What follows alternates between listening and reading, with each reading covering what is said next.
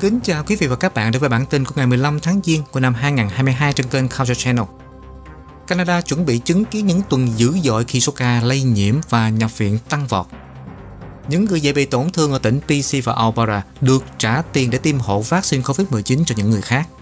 Giá nhà ở Canada sẽ tiếp tục tăng trong suốt năm hai nghìn không trăm hai mươi hai khi nhu cầu vượt quá nguồn cung.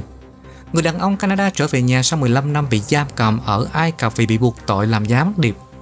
Thủ tướng Justin Trudeau hứa sẽ cắt giảm một nửa phí giữ trẻ vào cuối năm nay ở Nova Scotia. Yêu cầu xét nghiệm của Canada đối với khách du lịch sẽ được đánh giá lại khi toàn thế giới đã nhiễm Omicron. Bộ trưởng nội các cấp cao của Ontario Rod Phillips từ chức và sẽ không tái tranh cử. Thêm nhiều trẻ sơ sinh ở Anh nhập viện giữa làn sóng Omicron, nhưng các chuyên gia kêu gọi sự bình tĩnh. xê đê xê cảnh báo về khẩu trang vải dệt lỏng lẻo là bảo vệ kém nhất chống lại Covid. Tấn công mạng của Ukraine nhằm vào các trang web của chính phủ. Dự luật của Mỹ sẽ chặn các công ty sử dụng đất hiếm của Trung Quốc. Facebook đối mặt vụ kiện tập thể ba phẩy hai tỷ đô la tại Vương quốc Anh vì sự thống trị thị trường. Nghiên cứu sự sống của người sao Hỏa trong thiên thạch tìm thấy ở Nam Cực. Tuấn Liêm và Hoàng Ngọc xin kính chào quý vị và cảm ơn quý vị đến đây để theo dõi bản tin hàng ngày của Culture Channel và tạp chí Culture Magazine thực hiện. Để ủng hộ cho chương trình này thì mời quý vị nhớ bấm like, comment và share. Xin cảm ơn quý vị. Sau đây Hoàng Ngọc sẽ mở đầu với bản tin chi tiết.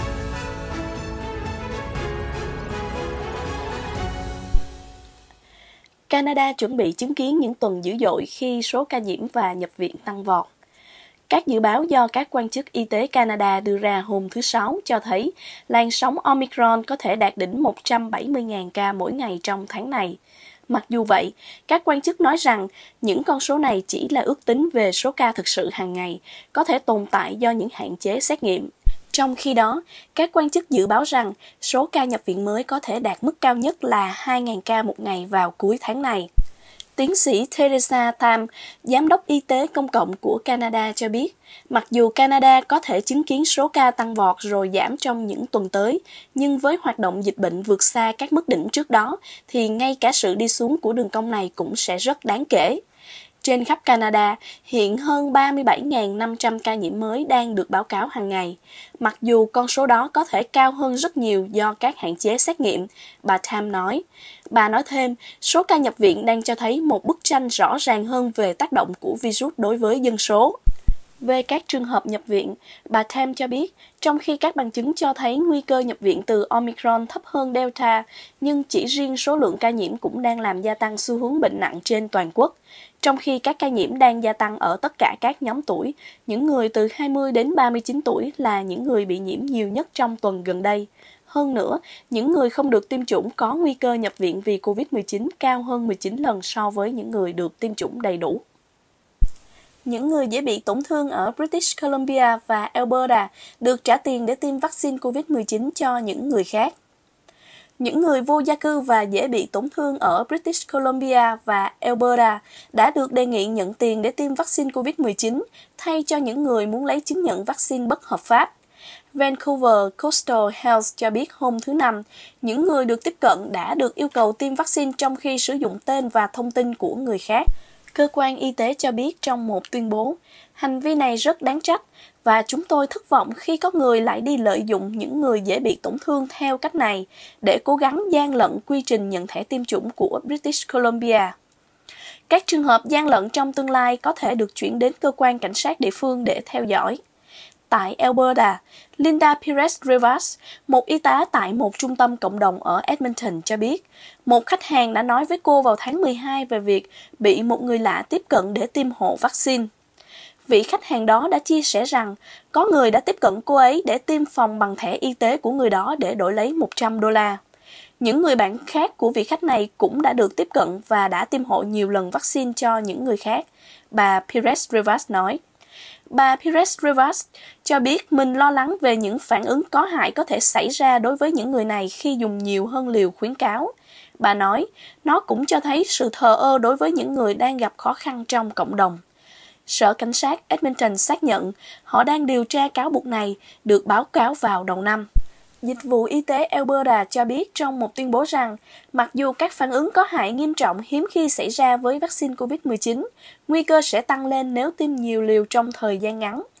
những người tiêm vaccine cần phải cung cấp một giấy tờ tùy thân, có thể là số chăm sóc sức khỏe Alberta, bằng lái xe, sổ bảo hiểm xã hội, giấy khai sinh hoặc hộ chiếu. Cơ quan y tế cho biết hồ sơ vaccine gian lận bị xóa. Vào tháng mười hai, các quan chức y tế bê xê cho biết những hồ sơ tiêm chủng được nhập vào cơ quan đăng ký của tỉnh mà bị nghi ngờ là gian lận đang được báo cáo cho cảnh sát. Cảnh sát Hoàng gia ở bê xê cho biết họ chưa nhận được báo cáo nào về việc người vô gia cư bị người lạ tiếp cận và cho tiền mặt để tiêm vaccine covid mười chín.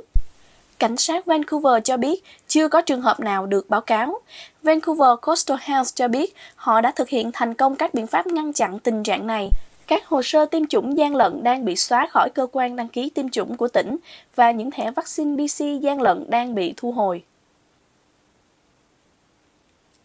Ba trẻ em tử vong trong vụ cháy nhà ở quốc gia bản địa ở Tây Bắc Ontario. Cảnh sát trưởng Dolores Kakagamic của khu vực bản địa Sandy Lake cho biết ngọn lửa bắt đầu vào khoảng mười một giờ ba mươi tối thứ Năm. Các nhân viên cứu hỏa đã tức tốc đến hiện trường, nhưng khi họ đến đó, ngôi nhà đã chìm trong biển lửa, bà Kakagamic nói. Một người mẹ ở nhà với sáu đứa con của cô ấy và người cha đang đi làm, nhưng chúng tôi đã cố gắng đưa được ba người ra ngoài. Cảnh sát trưởng cho biết, ba đứa trẻ thiệt mạng trong đám cháy có độ tuổi từ khoảng năm đến chín tuổi. Bà cho biết cơ quan cứu hỏa đã làm những gì có thể. Không có trụ nước cứu hỏa nào hoạt động và chúng tôi chỉ có một xe chở nước chạy tới chạy lui nhanh nhất có thể. Nước cứ liên tục đóng băng, các trụ nước cứu hỏa không bao giờ hoạt động quanh đây. Bà nói rằng cộng đồng đang hết sức đau buồn. Văn phòng Cảnh sát Cứu hỏa Ontario cho biết họ đang cử ba người đến để điều tra nguồn gốc, nguyên nhân và hoàn cảnh của đám cháy. Giá nhà tại Canada tiếp tục tăng trong suốt năm hai không hai hai khi nhu cầu vượt quá nguồn cung. Một báo cáo mới cho thấy giá nhà ở trên khắp Canada sẽ tiếp tục tăng trong suốt năm hai không hai hai, cho dù lãi suất ngân hàng có tăng cao hơn cũng sẽ không làm chậm lại xu hướng này. Khảo sát giá nhà mới nhất của Royal LePage cho thấy giá trung bình cho một ngôi nhà ở Canada đã tăng mười bảy phẩy một phần trăm so với cùng kỳ năm trước trong quý bốn của năm hai không hai mốt và có giá là bảy trăm bảy mươi chín nghìn đô la. Trong phần lớn thị trường nhà ở, giá đã tăng ba phần trăm trở lên so với quý ba của năm ngoái, một xu hướng mà công ty bất động sản cho biết không phải là điển hình trong quý bốn. Phil Soper, Chủ tịch và kiêm giám đốc điều hành của Royal LePage cho biết, chúng tôi đã kết thúc năm hai không hai mốt một cách mạnh mẽ bất thường, mùa đông đã cực kỳ sôi động và chúng tôi hy vọng điều đó sẽ tiếp tục vào mùa xuân. Theo báo cáo thì nhiều mức tăng giá lớn nhất đã được chứng kiến ở phần lớn Ontario, chủ yếu là giê tê a và hầu hết các thành phố lớn ở British Columbia. Trong khi đó thì Calgary, Edmonton, Saskatchewan và Saint John's, Newfoundland là một trong những thị trường duy nhất có mức tăng một con số từ năm hai không hai không đến năm hai không hai mốt. Mức tăng trong năm nay cũng được thúc đẩy nhiều hơn bởi các căn nhà biệt lập cho một hộ gia đình, có giá trung bình tăng hai mươi mốt phẩy một phần trăm so với cuối năm hai không hai không, so với căn nhà chung cư tăng mười lăm phẩy tám phần trăm.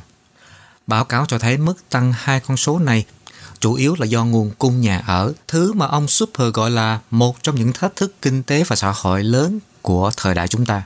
Một báo cáo được công bố trong tuần của Scotiabank Economics cho thấy chỉ riêng Ontario chỉ cần nhanh chóng xây dựng sáu trăm năm mươi nghìn ngôi nhà mới, chỉ để đáp ứng mức trung bình quốc gia về nguồn cung nhà trên đầu người vốn đã thấp nhất trong các nước xê bảy. Và ông Soper kết luận, chúng ta là một trong những quốc gia kinh tế thành công nhất trên thế giới và việc xây dựng nhà của chúng ta đang không theo kịp việc đó. Một người đàn ông Canada đã trở về nhà sau mười lăm năm bị giam cầm ở Ai Cập vì bị buộc tội là làm gián điệp. Joseph Attar, người từng có tên là Mohamed El Attar, trước khi chuyển đức tin sang Cơ đốc giáo, đã hạ cánh an toàn xuống sân bay Pearson của Toronto vào sáng thứ Sáu. Anh ta đã không thể đặt chân đến Canada kể từ tháng một năm hai không không bảy, khi anh ta bị bắt ở Cairo ở tuổi ba mươi mốt trong một kỳ nghỉ để gặp gia đình. Giờ đây, bốn mươi lăm tuổi, anh ấy đã về nhà và thấy mình đang ở trong một thế giới rất khác so với những gì anh ấy nhớ ở những năm ấy. Sau khi đã dành một phần ba cuộc đời sau song sắt, mẹ và cha của anh ấy đã mất và anh không còn thành viên gia đình nào ở Canada. Ông Attar sinh ra tại Ai Cập nhưng đã trốn khỏi nước này để đến tị nạn tại Canada và nói rằng anh ta phải đối mặt với sự ngược đãi vì đức tin của mình và vì anh ta là một người đồng tính. Anh ấy sinh ra trong một gia đình Hồi giáo và sau đó anh đã chuyển niềm tin sang Cơ đốc giáo. Vào năm hai nghìn không trăm lẻ bảy thì Arthur là cư dân Toronto và làm giao dịch viên ngân hàng cho xê i bê xê. Các quan chức Ai Cập tuyên bố rằng anh Arthur đã sử dụng máy vi tính của mình tại ngân hàng để lấy thông tin và nhiều tài khoản khác nhau cho Israel, đất nước mà họ cho rằng đã tuyển dụng Artakian sống ở Thổ Nhĩ Kỳ vào năm hai nghìn không trăm lẻ một. Phiên tòa xét xử Joseph Arthur bắt đầu vào tháng hai năm hai nghìn không trăm lẻ bảy và vào tháng tư năm đó thì anh ta đã bị kết tội và nhanh chóng bị kết án mười lăm năm tù dựa trên lời thú tội của mình. Và sau này anh mới chia sẻ những lời thú tội đó được nói một cách cưỡng ép vì anh đã bị tra tấn. Vào ngày thứ Sáu, Joseph Arthur đã nói với xê bê xê News rằng thử thách của anh ta bắt đầu ngay khi anh tới sân bay Cairo, và ngay lập tức thì anh ta được đưa tới một địa điểm mà anh ta cho là cơ quan tình báo của Ai Cập. Tại đó, anh nói rằng anh không chỉ bị đe dọa mà còn có những lời đe dọa chống lại gia đình anh ta, bao gồm cả những người anh em của Arthur trong quân đội Ai Cập. Khi được hỏi hôm thứ Sáu tại sao anh ta tin rằng anh ta bị buộc tội làm gián điệp, Arthur cho rằng vụ kiện chống lại anh ta là vô căn cứ và nói rằng anh ta không bao giờ vi phạm vị trí của mình tại ngân hàng và cũng không lừa dối Canada hay là Ai Cập.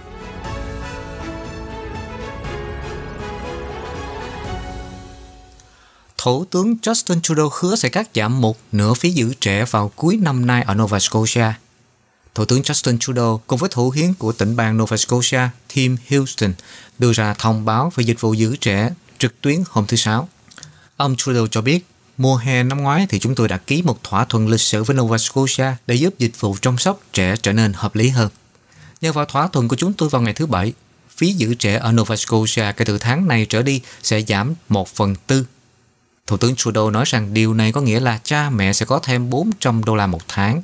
Ông Trudeau nói, nếu bạn có hai con, việc tiết kiệm bốn trăm đô la mỗi tháng là một vấn đề lớn, nhưng chúng tôi sẽ không dừng lại ở đó.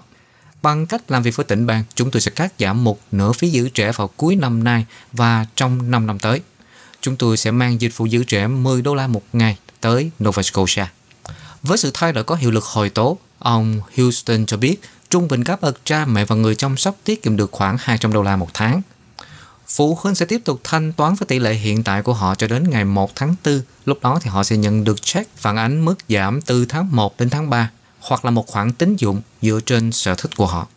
Ông Houston cũng thông báo bổ sung một nghìn năm trăm chỗ giữ trẻ mới, phi lợi nhuận bắt đầu từ mùa thu năm nay. Và ông chia sẻ, đây là một trong những khoản khiến cho tôi rất tự hào là thủ hiến của Nova Scotia và rất tự hào là người Canada.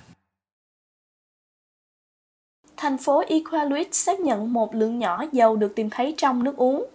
Thành phố Iqaluit cho biết một lượng nhỏ nhiên liệu đã được phát hiện trong nguồn cung cấp nước của thủ đô Nunavut. Thành phố cho biết đánh giá ban đầu về dữ liệu từ trạm giám sát thời gian thực của họ cho thấy dầu đã vào nguồn nước vào thứ Hai và thứ Tư. Chưa có kết quả đo nào trên ngưỡng báo động thấp, nhưng thành phố đang chủ động mở các van phân phối để xả nước. Thành phố đã xác nhận rằng họ đang điều tra sau khi dân cư phàn nàn rằng họ có thể ngửi thấy mùi dầu trong nước máy của mình một lần nữa. tám nghìn người dân của vùng đã làm theo lệnh không tiêu thụ kéo dài gần hai tháng vào mùa thu năm ngoái, sau khi dầu được tìm thấy trong nước. Thành phố cho biết trong một thông cáo rằng có thể còn sót lại lượng hydrocarbon trong nguồn nước một lần nữa. Họ yêu cầu cư dân tháo máy sục khí khỏi vòi của họ và để nước lạnh trong hai mươi phút trước sáu giờ chiều hôm nay. Thành phố cũng đang yêu cầu người dân báo cáo nếu thấy mùi dầu trong nước đến đường dây nóng để nhân viên có thể lấy mẫu nước. Tuy nhiên, công nhân không thể vào nhà người dân để kiểm tra nước máy vì nơi đây vẫn đang tuân theo lệnh đóng cửa do Covid mười chín. Thay vào đó, các mẫu sẽ được lấy tại điểm gần nhất đối với những ngôi nhà có thông báo có mùi. Yêu cầu xét nghiệm của Canada đối với du khách sẽ được đánh giá lại khi toàn thế giới đã nhiễm Omicron. Theo bác sĩ hàng đầu của đất nước, yêu cầu xét nghiệm của Canada đối với khách du lịch sẽ được đánh giá theo thời gian vì cả thế giới đều có Omicron và có thể có cách tốt hơn để sàng lọc những người đến nước này. Trong bản cập nhật mô hình Covid mười chín vào ngày mười bốn tháng một, tiến sĩ Theresa Tam đã được hỏi liệu chính phủ có nên xét nghiệm khách du lịch mới đến khi Omicron đang phổ biến rộng rãi và khả năng xét nghiệm trên toàn quốc đang bị giới hạn. Ở biên giới, Chúng tôi không chỉ phát hiện những ca liên quan tới Omicron mà còn phát hiện bất kỳ biến thể mới hoặc hỗn hợp các biến thể khác, bác sĩ hàng đầu giải thích. Bác sĩ hàng đầu của Canada cũng gọi yêu cầu xét nghiệm khi đến là sự tiêu hao năng lực và nói rằng họ đang cố gắng tìm cách để cân bằng nó. Tuy nhiên, chính phủ liên bang vẫn đang tiếp tục với quỹ đạo được đặt ra để xét nghiệm các du khách. Bộ trưởng nội các cấp cao của Ontario, Rod Phillips, từ chức và sẽ không tái tranh cử. Bộ trưởng nội các cấp cao của Ontario, Rod Phillips, hôm thứ Sáu đã thông báo rằng ông sẽ từ chức vào cuối tháng tới và không tìm cách tái tranh cử. Bộ trưởng Bộ Chăm sóc Dài hạn cho biết, thời điểm thông báo của ông sẽ cho phép Thủ hiến Doug Ford bổ nhiệm một người khác lãnh đạo bộ, hiện đang giám sát một lĩnh vực đang gặp khủng hoảng. Thủ hiến Ford cảm ơn ông Phillips vì thứ mà ông gọi là công sức không mệt mỏi của mình cho ngành chăm sóc lâu dài, bao gồm giám sát việc tạo ra nhiều nhà hơn, tuyển dụng thêm y tá và nhân viên hỗ trợ cá nhân, đồng thời thông qua luật chăm sóc dài hạn mới. Ông Ford cho biết trong một tuyên bố, những sáng kiến này sẽ có tác động lâu dài vì chúng cải thiện cuộc sống của những cư dân được chăm sóc dài hạn và gia đình của họ. Ông Phillips từng là Bộ trưởng Môi trường trong năm đầu tiên của chính phủ Ford, sau đó ông được bổ nhiệm làm Bộ trưởng Tài chính, nhưng đã từ chức vào tháng mười hai năm hai nghìn không trăm hai mươi, vài giờ sau khi ông trở về từ chuyến đi gây tranh cãi kéo dài hai tuần đến Sandbars, bất chấp các quy định y tế công cộng chống du lịch vào thời điểm đó. Thủ hiến Ford đã đưa ông trở lại nội các vào năm ngoái với tư cách là Bộ trưởng chăm sóc dài hạn. Ông Phillips sẽ rời vị trí của mình khi lĩnh vực chăm sóc dài hạn đối mặt với những thách thức lớn. Hơn năm mươi phần trăm các nhà chăm sóc dài hạn đã trải qua đợt bùng phát Covid mười chín vào thứ Sáu, và nhiều nhân viên đã xác nhận bị nhiễm hơn bất kỳ thời điểm nào khác trong đại dịch.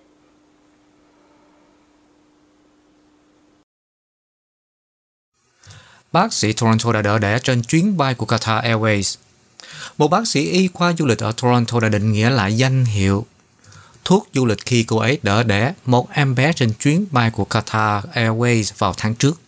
Tiến sĩ Aisha Khatib đồng thời là trợ lý giáo sư tại khoa y học gia đình và cộng đồng tại Đại học Toronto, đang trên chuyến bay qua đêm từ Doha, Qatar, đến Uganda để nghiên cứu về y học nhiệt đới khi cô nghe thấy phi hành đoàn tìm kiếm một bác sĩ trên máy bay. Khi cô ấy gọi phi hành đoàn tới, Khi cô ấy gọi phi hành đoàn tới và nói rằng cô là bác sĩ, thì tất cả những gì cô ấy nghe được là đi thôi.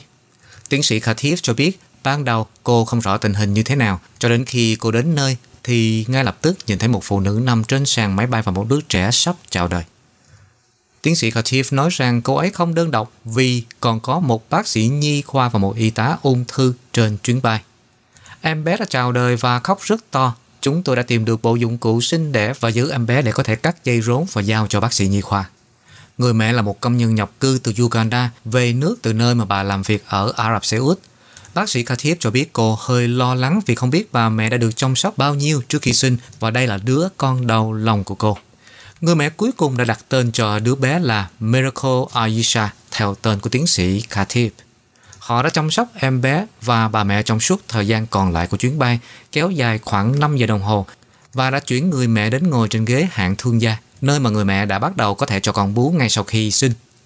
Tiến sĩ Khatib đã ca ngợi phi hành đoàn và nói thêm rằng họ cũng có một bác sĩ trực điện thoại trong suốt ca sinh. Một tài xế DoorDash bị loại khỏi ứng dụng sau khi liên lạc với khách hàng qua mạng xã hội. Một phụ nữ lấy bí danh là Samantha để bảo đảm an toàn đã đặt đồ ăn qua ứng dụng DoorDash và đã chờ rất lâu để nhận được món ăn giao tới nhà. Sau đó tài xế giao hàng đã nhắn tin trong ứng dụng xin lỗi vì sự bất tiện này đối với Samantha. Sau đó thì anh ta tiếp tục với câu hỏi cá nhân mà cậu thấy không cần thiết và không phù hợp. Ngay sau đó thì tôi nhận được lời mời kết bạn từ Facebook. Và sau đó tôi cũng nhận ra rằng tôi đã nhận được thông báo từ LinkedIn là có người đã xem thông tin của mình. Và tất cả đều là từ chung một người, Samantha đã nói với City News. Trong khi tên của tài xế giao hàng khác với tên của người gửi yêu cầu trên mạng xã hội, cô ấy đã nhận ra khuôn mặt và áo khoác của anh ta. Samantha đã thử liên lạc với DoorDash và khoảng sau một tiếng đồng hồ chờ trên điện thoại thì cô đã nói chuyện được với một người đại diện của ứng dụng DoorDash. Ngày hôm sau thì Samantha nhận được một email từ DoorDash mà cô ấy gọi là khá chung chung, nói rằng họ rất coi trọng vấn đề và yêu cầu cô ấy cung cấp thêm chi tiết về vụ việc. Trong một tuyên bố, DoorDash nói với City News rằng họ đã kết nối với Samantha và bày tỏ sự tiếc nuối cũng như sự ủng hộ dành cho cô ta. Và nói thêm, chính sách của công ty quy định rõ ràng thông tin chi tiết cá nhân chỉ có thể sử dụng cho mục đích hoàn thành giao hàng. Samantha đã chọn không thông báo vấn đề này cho cảnh sát. Cảnh sát Toronto cho biết nếu họ nhận được đơn khiếu nại như vậy thì một cuộc điều tra sẽ được tiến hành và nếu được chấp thuận có thể buộc tội quấy rối hình sự trong trường hợp như vậy. Cập nhật tình hình Covid ở Canada. Tính tới tối ngày mười bốn tháng một, Canada báo cáo có thêm ba mươi mốt nghìn ba trăm tám mươi sáu ca Covid mười chín mới và tổng số Covid mười chín của Canada hiện nay là hai triệu bảy trăm hai mươi nghìn một trăm bốn mươi mốt ca. Có thêm năm mươi mốt nghìn bảy trăm bốn mươi chín ca được báo cáo đã hồi phục. Hiện nay thì có ba trăm sáu mươi hai nghìn ba trăm chín mươi mốt ca còn bệnh và có thêm một trăm ba mươi ba ca tử vong, nâng tổng số ca tử vong lên ba mươi mốt nghìn ba trăm hai mươi ba tính đến nay. Cho đến nay đã có hơn bảy mươi ba phẩy ba triệu mũi vaccine đã được tiêm trên khắp Canada, trong đó có hơn ba mươi hai triệu người. Hay là đã có hơn tám mươi ba phẩy bảy phần trăm dân số đã được tiêm ít nhất một liều và bảy mươi bảy phẩy bốn phần trăm dân số đã tiêm hai liều. tám mươi tám phần trăm số người từ năm tuổi trở lên đã tiêm một liều và tám mươi mốt phẩy bốn phần trăm đã tiêm hai liều. Và đã có trên mười một phẩy bảy triệu mũi thứ ba được tiêm. Tỉnh Alberta báo cáo có sáu nghìn một trăm sáu mươi ba ca bệnh mới và năm ca tử vong. Ontario báo cáo có bốn mươi hai trường hợp tử vong, trong đó có một trường hợp cách ly hơn một tháng, cũng như mười nghìn chín trăm sáu mươi bốn trường hợp nhiễm Covid mười chín mới. Quebec, các quan chức y tế cũng đã công bố có bảy nghìn ba trăm tám mươi hai ca bệnh mới và có sáu mươi tám trường hợp tử vong. Saskatchewan, các quan chức y tế công bố có một nghìn bốn trăm mười hai trường hợp mắc bệnh mới. Tại Manitoba thì có một nghìn hai trăm mười lăm ca bệnh mới được báo cáo vào hôm thứ Sáu và có thêm năm ca tử vong.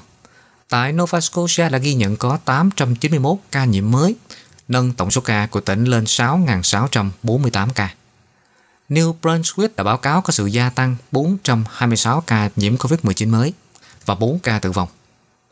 pê e i, các quan chức y tế đã thông báo có hai ca tử vong đầu tiên của tỉnh kể từ đại dịch và có hai trăm hai mươi lăm trường hợp nhiễm mới được báo cáo hôm thứ Sáu. Tại Yukon thì có sáu mươi bảy ca bệnh mới.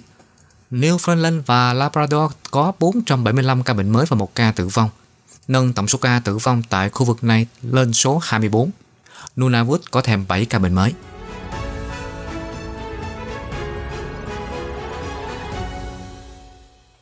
Quý vị và các bạn đang theo dõi bản tin Canada và Thế giới trên kênh Culture Channel. Kính mời quý vị đăng ký kênh và bật thông báo để theo dõi các video tiếp theo. Xin cảm ơn quý vị. Tiếp theo bản tin Canada là một số tin tức thế giới đáng chú ý khác. Mời các bạn tiếp tục theo dõi. Thêm nhiều trẻ sơ sinh ở Anh nhập viện chữa làn sóng Omicron, nhưng các chuyên gia kêu gọi sự bình tĩnh. xê đê xê cảnh báo khẩu trang vải dệt lỏng lẻo là bảo vệ kém nhất chống lại Covid. Giáo viên ở Pháp đã phản đối các giao thức an toàn và sức khỏe liên quan tới Covid mười chín. Tấn công mạng ở Ukraine đã nhằm vào các trang web của chính phủ. Dự luật của Hoa Kỳ sẽ chặn các công ty sử dụng đất hiếm của Trung Quốc. Các nhà đầu tư bỏ ba mươi phẩy năm tỷ đô la vào cổ phiếu, từ bỏ nơi trú ẩn an toàn. Facebook phải đối mặt với vụ kiện tập thể ba phẩy hai tỷ đô la tại Vương quốc Anh vì sự thống trị thị trường. Các lô hàng điện thoại thông minh năm G của Trung Quốc tăng sáu mươi ba phẩy năm phần trăm trong năm hai nghìn không trăm hai mươi mốt. Một nghiên cứu về sự sống của người sao Hỏa trong thiên thạch tìm thấy ở Nam Cực. Thêm nhiều trẻ em sơ sinh ở Anh nhập viện giữa làn sóng Omicron, nhưng các chuyên gia kêu gọi bình tĩnh. Tỷ lệ trẻ sơ sinh nhập viện với Covid mười chín ở Anh đã tăng lên cùng với sự lây lan của Omicron. Các số liệu cho thấy, mặc dù các nhà nghiên cứu đã khuyến khích bình tĩnh, lưu ý rằng hầu hết các trường hợp đều rất nhẹ. Dữ liệu từ nghiên cứu được xuất bản vào thứ Sáu bởi nhóm cố vấn khoa học các trường hợp khẩn cấp tiết lộ rằng trong các đợt Covid trước đây, khoảng ba mươi phần trăm trẻ em nhập viện với virus là dưới một tuổi. Tuy nhiên, từ giữa tháng mười hai đến giữa tháng một, khi Omicron lan nhanh khắp cả nước, tỷ lệ này là hơn bốn mươi hai phần trăm, trong đó trẻ em từ các khu vực thiếu thốn nhất bị ảnh hưởng nhiều nhất. Phần lớn các trường hợp trẻ sơ sinh nhập viện liên quan đến Covid là do Covid, các chuyên gia cho biết. Một giáo sư về sức khỏe trẻ em và y học bùng phát tại Đại học Liverpool cho biết trẻ sơ sinh thường có các triệu chứng rất nhẹ. Một xu hướng tương tự đã được ghi nhận đối với tỷ lệ cần oxy và thời gian trẻ sơ sinh nằm viện đã giảm từ gần bảy ngày trong đợt Covid mười chín đầu tiên xuống chỉ còn dưới hai ngày. Hầu hết trẻ sơ sinh bị nhiễm coronavirus nhập viện đều bị sốt và ho. Russell Weiner, một giáo sư về sức khỏe trẻ em và thanh thiếu niên, cho biết Omicron dường như ảnh hưởng đến đường hô hấp trên nhiều hơn so với các biến thể trước đó, và trẻ nhỏ có đường hô hấp trên nhỏ hơn. Ông cũng cho biết Omicron có thể có nhiều khả năng gây sốt và các triệu chứng giống như cảm lạnh ở trẻ nhỏ hơn so với các biến thể trước đó. xê đê xê cảnh báo khẩu trang vải dệt lỏng lẻo là bảo vệ kém nhất chống lại Covid. Bất kỳ loại khẩu trang nào cũng tốt hơn là không đeo khẩu trang. Tuy nhiên, khẩu trang vải dệt thưa cung cấp ít sự bảo vệ nhất, và người Mỹ trong một số trường hợp có thể muốn chọn khẩu trang chất lượng cao hơn như khẩu trang phòng độc K N chín mươi lăm và N chín mươi lăm. Đó là thông tin mà Trung tâm Kiểm soát và Phòng ngừa Dịch bệnh đã viết hôm thứ Sáu trong bản hướng dẫn trực tuyến mới được cập nhật. Hướng dẫn cập nhật được đưa ra sau nhiều tuần các chuyên gia y tế kêu gọi người Mỹ nâng cấp khẩu trang của họ khi đối mặt với Omicron, cảnh báo rằng khẩu trang vải không đủ hiệu quả để ngăn chặn sự lây lan của biến thể có khả năng lây truyền cao này. Nhưng với việc phần lớn công chúng không muốn đeo khẩu trang, khuyến nghị của xê đê xê chỉ dừng lại ở việc kêu gọi người Mỹ nên chọn loại khẩu trang này hơn là loại khẩu trang kia, duy trì rằng bất kỳ loại khẩu trang nào cũng tốt hơn là không đeo khẩu trang. xê đê xê cũng lập luận rằng khẩu trang chất lượng cao hơn có thể kém thoải mái hơn, và nếu một người cởi nó ra, họ sẽ không được bảo vệ. Khẩu trang N chín mươi lăm và K N chín mươi lăm có thể tốn kém và khó tìm hơn, ngay cả khi chính phủ Hoa Kỳ đã tích trữ một kho dự trữ bảy trăm bảy mươi bảy triệu khẩu trang N chín mươi lăm. Tuần này, Tổng thống Joe Biden cho biết ông đang phát triển một kế hoạch để cung cấp rộng rãi hơn các loại khẩu trang chất lượng cao. Trong hướng dẫn trước đó của mình, xê đê xê khuyến cáo người Mỹ không mua khẩu trang phẫu thuật N chín mươi lăm để dành cho nhân viên y tế. Tuy nhiên, xê đê xê lưu ý rằng khẩu trang phòng độc dùng một lần có thể là một lựa chọn, miễn là có sẵn nguồn cung cấp. Mặc dù hướng dẫn mới nhất này chỉ dừng lại ở việc kêu gọi mọi người đeo một loại khẩu trang nhất định, nhưng hướng dẫn này đã bao gồm nhiều thông tin hơn về lý do tại sao một người có thể chọn N chín mươi lăm hoặc K N chín mươi lăm. Hướng dẫn mới cũng đề xuất đeo khẩu trang phẫu thuật dùng một lần cùng với khẩu trang vải bên ngoài để cải thiện độ vừa vặn. xê đê xê nêu rõ trong hướng dẫn cập nhật, một số khẩu trang và khẩu trang phòng độc có mức độ bảo vệ cao hơn những loại khẩu trang khác, và một số có thể khó chịu đựng. Điều quan trọng nhất là phải đeo khẩu trang hoặc khẩu trang phòng độc được trang bị vừa vặn, thoải mái và bảo vệ tốt cho bạn. Giáo viên ở Pháp phản đối các giao thức an toàn và sức khỏe liên quan đến Covid mười chín. Một cuộc đình công đã diễn ra tại các trường học trên khắp nước Pháp vào thứ Năm khi giáo viên và các nhân viên khác ở trường biểu tình chống lại sự quản lý của chính phủ về các giao thức an toàn với Covid mười chín trong trường học. Họ lập luận rằng họ đang phải đối mặt với các cuộc khủng hoảng với những biện pháp không thể áp dụng. Tình trạng quá tải công việc ngày càng tăng, giáo viên không được thay thế khi ốm đau, không có nguồn lực hoặc nhân viên bổ sung để giảm bớt áp lực, và sự thiếu minh bạch từ Bộ trưởng Giáo dục. Các công đoàn giáo viên đã kêu gọi một cuộc đi bộ biểu tình để tố cáo tình trạng lộn xộn không thể diễn tả trong trường học khi các trường hợp Covid mười chín đang tăng đột biến, và các hiệu thuốc đã báo cáo tình trạng thiếu bộ dụng cụ tự xét nghiệm kể từ đầu năm. Hiệp hội phụ huynh cũng tham gia phong trào này để ủng hộ các giáo viên, và đầu tuần này đã kêu gọi phụ huynh giữ con em họ ở nhà vào thứ Năm. Để xoa dịu những người biểu tình, Thủ tướng Jean Castex đã gặp gỡ công đoàn vào tối thứ Năm cùng với các bộ trưởng y tế và giáo dục. Sau cuộc thảo luận kéo dài ba giờ, Bộ trưởng Giáo dục Pháp thông báo đồng ý với một số yêu cầu của công đoàn, bao gồm phân phối năm triệu khẩu trang F F P hai cho các trường học, tuyển dụng ba nghìn ba trăm giáo viên hợp đồng thay thế và thêm nhân viên hành chính. Đã có một cuộc tranh cãi tương tự về sức khỏe và an toàn trong các trường học ở Hoa Kỳ. Sau năm ngày các lớp học bị hủy bỏ, Liên minh giáo viên Chicago đã bỏ phiếu với năm mươi sáu phần trăm ủng hộ thông qua thỏa thuận Covid mười chín với trường công lập Chicago, bao gồm mở rộng xét nghiệm, đeo khẩu trang và kế hoạch đóng cửa trường học trong thời gian dịch bệnh bùng phát. Tấn công mạng ở Ukraine nhằm vào các trang web của chính phủ. Các quan chức cho biết một cuộc tấn công mạng đã khiến cho một số trang web của chính phủ Ukraine tạm thời không hoạt động vào ngày thứ Sáu. Mặc dù chưa rõ ai chịu trách nhiệm ngay lập tức, nhưng sự gián đoạn diễn ra trong bối cảnh căng thẳng với Nga gia tăng và sau khi các cuộc đàm phán giữa Moscow và phương Tây không đạt được tiến bộ đáng kể nào trong tuần này. Khoảng bảy mươi trang web của các cơ quan chính phủ quốc gia và khu vực đã bị nhắm mục tiêu trong một cuộc tấn công, nhưng không có cơ sở hạ tầng quan trọng nào bị ảnh hưởng và không có dữ liệu cá nhân nào bị truy cập, theo Victor Zora, là phó chủ tịch của Cục Bảo vệ Thông tin và Truyền thông đặc biệt của nhà nước. Oleg Derivenko, một chuyên gia hàng đầu về lĩnh vực tư nhân và là người sáng lập công ty an ninh mạng I S S P, cho biết nhiệm vụ tấn công này chỉ đơn giản là là làm mất mặt các trang web của chính phủ. Derivenko còn cho biết câu hỏi chính là liệu đây có phải là một hành động hacktivist độc lập, tức là do những người làm nghề tự do yêu nước người Nga làm hay không, hay là một phần của hoạt động lớn do nhà nước hậu thuẫn. Một thông báo cho tin tặc đăng bằng tiếng Nga, tiếng Ukraine và tiếng Ba Lan tuyên bố rằng dữ liệu cá nhân của người Ukraine đã bị đưa lên mạng và bị phá hủy. Và giọng điệu đe dọa của nó nói với người Ukraine rằng hãy sợ hãi và mong đợi điều tồi tệ nhất.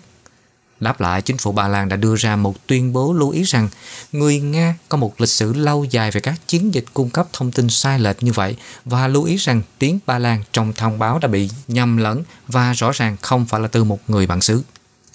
Căng thẳng giữa Ukraine và Nga đã lên cao trong những tháng gần đây sau khi Moscow điều khoảng một trăm nghìn quân đến gần biên giới với Ukraine. Tổng thư ký NATO Jens Stoltenberg hôm thứ Sáu cho biết Liên minh sẽ tiếp tục cung cấp hỗ trợ chính trị và thiết bị mạnh mẽ cho Ukraine trước các cuộc tấn công mạng. Nga có lịch sử lâu dài trong việc phát động các hoạt động chống lại Ukraine, bao gồm vụ tấn công hệ thống bỏ phiếu của nước này trước cuộc bầu cử quốc gia vào năm hai nghìn không trăm mười bốn và tấn công mạng lưới điện của đất nước vào năm hai nghìn không trăm mười lăm và hai nghìn không trăm mười sáu. Năm hai nghìn không trăm mười bảy, thì Nga đã thực hiện một trong những cuộc tấn công mạng gây thiệt hại nhất được ghi nhận với NotPetya virus đã nhắm vào các doanh nghiệp Ukraine và gây thiệt hại hơn mười tỷ Mỹ Kim trên toàn cầu. Các chuyên gia an ninh mạng Ukraine đã củng cố khả năng phòng thủ vào các cơ sở hạ tầng quan trọng kể từ đó.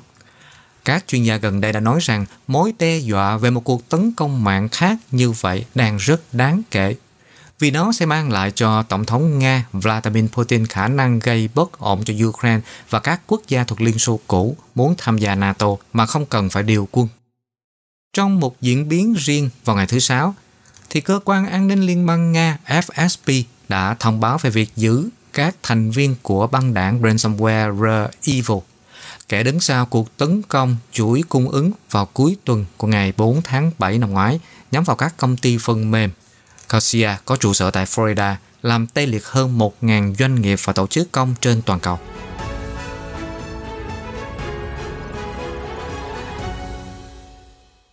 Dự luật của Mỹ sẽ chặn các công ty sử dụng đất hiếm của Trung Quốc. Một đạo luật lưỡng đảng sẽ được đặt ra tại Thượng viện Hoa Kỳ sẽ buộc các nhà thầu quốc phòng ngừng mua đất hiếm từ Trung Quốc vào năm hai nghìn không trăm hai mươi sáu và sử dụng lầu năm góc để tạo ra một kho dự trữ khoáng sản chiến lược lâu dài. Dự luật được tài trợ bởi Thượng nghị sĩ Tim Cotton, một đảng viên của đảng Cộng hòa Arkansas, và Mark Kelly, một đảng viên của đảng Dân chủ Arizona, dự kiến sẽ được giới thiệu vào ngày thứ Sáu. Đây là quy định mới nhất trong chuỗi luật của Hoa Kỳ nhằm ngăn cản sự kiểm soát gần như là toàn bộ của Trung Quốc đối với lĩnh vực này. Về cơ bản thì dự luật này sử dụng việc lầu năm góc mua máy bay chiến đấu, tên lửa và vũ khí khác trị giá hàng tỷ đô la để làm đòn bẩy để yêu cầu các nhà thầu ngưng phụ thuộc vào Trung Quốc và hỗ trợ sự hồi sinh sản xuất đất hiếm của Mỹ. Đất hiếm là một nhóm gồm mười bảy kim loại, sau khi xử lý, được sử dụng để chế tạo năm trăm được tìm thấy trong xe điện, vũ khí và thiết bị điện tử. Trong khi Hoa Kỳ tạo ra ngành công nghiệp này trong Thế chiến thứ hai và các nhà khoa học quân sự Hoa Kỳ đã phát triển loại năm trăm đất hiếm đã được sử dụng rộng rãi, thì Trung Quốc đã dần dần phát triển và kiểm soát gần như toàn bộ lĩnh vực này trong suốt ba mươi năm qua. Hoa Kỳ chỉ có một mỏ đất hiếm và không có khả năng chế biến khoáng sản đất hiếm. Mỹ phụ thuộc vào Trung Quốc khoảng tám mươi phần trăm kim ngạch nhập khẩu đất hiếm. Vào tháng mười hai, thì Trung Quốc đã hợp nhất một số nhà sản xuất chủ chốt của mình để tạo ra một tập đoàn khổng lồ nhằm củng cố quyền kiểm soát của họ đối với ngành công nghiệp toàn cầu mà họ đã thống trị trong nhiều thập kỷ. Được biết đến với tên gọi là Đạo luật phục hồi năng lượng thiết yếu và an ninh trên bờ cho đất hiếm năm hai nghìn không trăm hai mươi hai. Dự luật sẽ hệ thống hóa và quy định vĩnh viễn việc dự trữ nguyên liệu đang diễn ra ở Lầu Năm Góc. Trung Quốc đã tạm thời chặn xuất khẩu đất hiếm sang Nhật Bản vào năm hai nghìn không trăm mười và đưa ra những lời đe dọa mập mờ rằng họ có thể làm điều tương tự với Hoa Kỳ. Tuy nhiên, để xây dựng một nguồn dự trữ đó thì Lầu Năm Góc cần mua một phần nguồn cung từ Trung Quốc. Quá trình sản xuất đất hiếm có thể gây ô nhiễm cao. Đó cũng là một phần lý do tại sao không được ưa chuộng ở Hoa Kỳ. Các cuộc nghiên cứu đang được tiến hành để cố gắng làm cho quy trình này sạch hơn. Thượng nghị sĩ Tom Cotton cho biết ông đã nói chuyện với nhiều cơ quan hành pháp của Mỹ về dự luật này, nhưng đã từ chối cho biết thêm liệu ông đã nói chuyện với Tổng thống Joe Biden hay là Nhà Trắng chưa. Dự luật mà các nhà tài trợ mong đợi có thể được đưa vào luật tài trợ của Lầu Năm Góc vào cuối năm nay, không hỗ trợ trực tiếp cho lĩnh vực đất hiếm non trẻ của Hoa Kỳ. Thay vào đó, thì dự luật yêu cầu các nhà thầu của Lầu Năm Góc ngưng sử dụng đất hiếm của Trung Quốc trong vòng bốn năm, chỉ cho phép miễn trừ trong những tình huống hiếm hoi. Các nhà thầu quốc phòng sẽ được yêu cầu ngay lập tức cho biết nguồn khoáng sản của họ ở đâu. Dự luật chỉ áp dụng cho vũ khí mà không áp dụng cho các thiết bị khác mà quân đội Mỹ mua. Ngoài ra, đại diện cho thương mại Hoa Kỳ sẽ được yêu cầu điều tra xem liệu Trung Quốc có đang bóp méo thị trường đất hiếm hay không và khuyến nghị xem liệu có cần các biện pháp trừng phạt thương mại hay là không. Khi được hỏi liệu một bước đi như vậy có thể bị Bắc Kinh coi là hành động chống đối hay là không, Thượng nghị sĩ Cotton nói, tôi không nghĩ câu trả lời cho sự hung hăng của Trung Quốc hay là các mối đe dọa của Trung Quốc là tiếp tục chịu sự đe dọa của Trung Quốc. Các nhà thầu từ bỏ ba mươi phẩy năm tỷ đô la vào cổ phiếu và từ bỏ nơi trú ẩn an toàn. Các nhà đầu tư đổ xô vào cổ phiếu, từ bỏ tiền mặt, vàng và trái phiếu, đặc biệt là những thứ trú ẩn an toàn trong tuần tính tới thứ Tư. Các quỹ đầu tư đã thu hút được ba mươi phẩy năm tỷ Mỹ Kim, trong khi quỹ trái phiếu bị chảy ra đầu tiên sau bốn tuần ở mức hai phẩy chín tỷ Mỹ Kim, và quỹ tiền mặt mất bốn mươi ba phẩy năm tỷ Mỹ Kim, và vàng ở mức một trăm triệu Mỹ Kim. Trên thị trường chứng khoán, chứng khoán Mỹ thu hút chín tỷ Mỹ Kim, trong khi các thị trường mới nổi thì chứng kiến dòng vốn đầu tư vào tuần thứ tư liên tiếp đạt sáu phẩy bảy tỷ Mỹ Kim. Trong khi đó, có rất ít niềm an ủi đối với đồng đô la trong tầm nhìn. Các nhà phân tích tại Ngân hàng Hoa Kỳ cho biết, đô la Mỹ đã tăng mạnh bất chấp lạm phát bảy phần trăm, tỷ lệ thất nghiệp dưới bốn phần trăm, Fed đi sau đường cong, bởi vì niềm tin của các nhà đầu tư toàn cầu vào Hoa Kỳ đang phai nhạt nhanh chóng.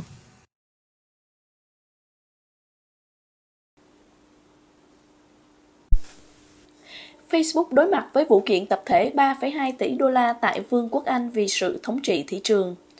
Người khổng lồ truyền thông xã hội Facebook, hiện được gọi là Meta Platform, phải đối mặt với vụ kiện tập thể trị giá trên hai phẩy ba tỷ bảng Anh, vì cáo buộc lạm dụng vị trí thống lĩnh thị trường bằng cách khai thác dữ liệu cá nhân của bốn mươi bốn triệu người dùng ở Anh. Liza Lovedor-Gomson, cố vấn cao cấp của cơ quan giám sát cơ quan quản lý hành vi tài chính của Anh, viết tắt là F C A, và là một học giả luật cạnh tranh, cho biết cô ấy sẽ thay mặt những người ở Anh đã sử dụng Facebook từ năm hai nghìn không trăm mười lăm đến năm hai nghìn không trăm mười chín để đưa ra vụ việc. Vụ kiện sẽ được Tòa án kháng cao cạnh tranh của London xét xử. Cáo buộc Facebook đã kiếm được hàng tỷ bảng Anh bằng cách áp đặt các điều khiển và điều kiện không công bằng, yêu cầu người tiêu dùng giao nộp dữ liệu cá nhân có giá trị để truy cập mạng. Công ty luật đại diện cho Lovedor-Gomson đã thông báo cho Facebook về khiếu nại. Facebook cho biết mọi người sử dụng dịch vụ của họ vì nó mang lại giá trị cho họ, và họ có quyền kiểm soát có ý nghĩa đối với những thông tin họ chia sẻ trên nền tảng của Meta và với ai. Vụ việc xảy ra vài ngày sau khi Facebook thất bại trong nỗ lực tấn công vụ kiện chống độc quyền của Ủy ban Thương mại Liên bang Hoa Kỳ F T C, một trong những thách thức lớn nhất của chính phủ Hoa Kỳ đối với một công ty công nghệ trong nhiều thập kỷ, khi Washington cố gắng giải quyết sức mạnh thị trường rộng lớn của Big Tech. Lovedan Gomson cho biết trong mười bảy năm kể từ khi được thành lập, Facebook đã trở thành mạng xã hội duy nhất ở Vương quốc Anh, nơi bạn có thể chắc chắn kết nối với bạn bè và gia đình ở một nơi. Tuy nhiên, có một mặt tối đối với Facebook, công ty này đã lạm dụng sự thống trị thị trường của mình để áp đặt các điều khoản và điều kiện không công bằng đối với những người Anh bình thường để khai thác dữ liệu cá nhân của những người dùng.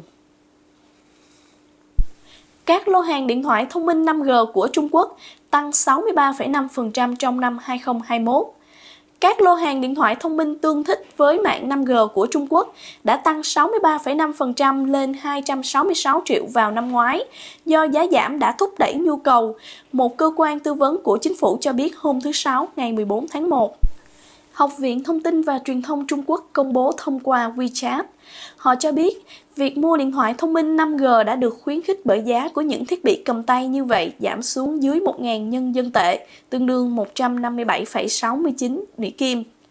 Tính đến cuối tháng mười một, tổng số thuê bao điện thoại thông minh của ba công ty viễn thông hàng đầu của Trung Quốc đạt một phẩy sáu mươi tư tỷ, trong đó có bốn trăm chín mươi bảy người được kết nối với điện thoại thông minh năm G, tăng hai trăm chín mươi tám triệu so với một năm trước đó. Ba công ty viễn thông hàng đầu của nước này là China Mobile, China Telecom và China Unicom. Nghiên cứu sự sống của người sao Hỏa trong thiên thạch tìm thấy ở Nam Cực. Các nhà khoa học đưa tin hôm thứ Năm một thiên thạch bốn tỷ năm tuổi từ sao Hỏa đã gây ra một vụ va chạm vào trái đất vào nhiều thập kỷ trước, cho thấy không có bằng chứng nào về sự sống nguyên thủy của sao Hỏa. Vào năm một nghìn chín trăm chín mươi sáu, một nhóm nghiên cứu do NASA dẫn đầu đã thông báo rằng các hợp chất hữu cơ trong đá dường như là do các sinh vật sống sót để lại. Các nhà khoa học khác tỏ ra nghi ngờ và các nhà nghiên cứu đã phá vỡ tiền đề đó cho nhiều thập kỷ. Gần đây nhất là một nhóm nghiên cứu do Andrew Steele của Viện Khoa học Carnegie dẫn đầu.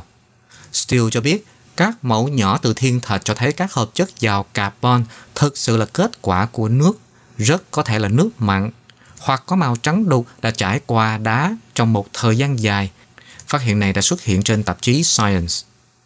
Trong quá khứ, ẩm ướt và sơ khai của sao Hỏa, ít nhất là hai vụ va chạm đã xảy ra gần với đá, làm nóng bề mặt xung quanh của hành tinh trước khi va chạm thứ ba đưa nó ra khỏi hành tinh đỏ và vào khoảng không gian hàng triệu năm trước. Tảng đá nặng bốn pound, tức là khoảng hai ký, được tìm thấy ở Nam Cực vào năm một nghìn chín trăm tám mươi tư. Theo Steele, cách duy nhất để chứng minh liệu sao Hỏa đã từng có hay không sự tồn tại của sự sống của sinh vật là mang mẫu về trái đất để phân tích. Tàu thám hiểm sao Hỏa bên Bỉ của NASA đã thu thập sáu mẫu để trở về trái đất trong một thập kỷ hoặc lâu hơn. Hàng triệu năm sau khi trôi dạt trong không gian, thiên thạch đã đáp xuống một bãi băng ở Nam Cực hàng ngàn năm trước. Mảnh vỡ nhỏ màu xanh xanh có tên là Allen Hill tám bốn không không một, từ những ngọn đồi nơi nó đã được tìm thấy. Trong tuần này, thì một mảnh của thiên thạch này đã được sử dụng trong một thí nghiệm đầu tiên trên trạm vũ trụ quốc tế. Một kính hiển vi điện tử quét mini đã kiểm tra mẫu. Thomas Kepler đã vận hành nó từ xa từ Houston. Các nhà nghiên cứu hy vọng sẽ sử dụng kính hiển vi để phân tích các mẫu địa chất ở trong không gian. Sau đây là cập nhật tình hình Covid mười chín tại Việt Nam. Bản tin dịch Covid mười chín ngày mười bốn tháng một của Bộ Y tế cho biết có mười sáu nghìn không trăm bốn mươi ca mắc Covid mười chín tại sáu mươi hai tỉnh, thành phố. Trong ngày có bốn nghìn hai trăm chín mươi ca khỏi bệnh và một trăm bảy mươi mốt ca tử vong. Các ca mắc Covid mười chín mới chủ yếu được ghi nhận tại Hà Nội có ba nghìn không trăm hai mươi chín, Đà Nẵng có bảy trăm sáu mươi lăm, Bình Định bảy trăm mười một, Khánh Hòa sáu trăm tám mươi, Bình Phước sáu trăm bốn mươi ba, Bến Tre năm trăm năm mươi lăm, Cà Mau năm trăm hai mươi sáu, Hải Phòng năm trăm lẻ bảy, Tây Ninh bốn trăm ba mươi hai, Hưng Yên có bốn trăm mười bốn ca và Sài Gòn có bốn trăm lẻ hai ca. Kể từ đầu dịch tới nay, thì Việt Nam đã có một triệu chín trăm chín mươi mốt nghìn bốn trăm tám mươi tư ca nhiễm với ba mươi lăm nghìn ba trăm bốn mươi mốt ca tử vong. Tổng số ca được điều trị khỏi là một triệu sáu trăm sáu mươi sáu nghìn hai trăm hai mươi ca. Số bệnh nhân nặng đang được điều trị là năm nghìn bốn trăm tám mươi mốt ca. Về tình hình tiêm chủng, trong ngày mười ba tháng Giêng đã có một triệu sáu mươi sáu nghìn ba trăm lẻ một liều vaccine phòng Covid mười chín được tiêm. Như vậy thì tổng số liều vaccine đã được tiêm là một trăm sáu mươi lăm triệu năm trăm hai mươi tư nghìn một trăm bảy mươi ba liều. Trong đó tiêm mũi một là bảy mươi tám phẩy năm triệu và tiêm mũi hai là bảy mươi mốt phẩy chín triệu liều. Và con số mũi ba đã được tiêm đã lên tới mười lăm triệu liều.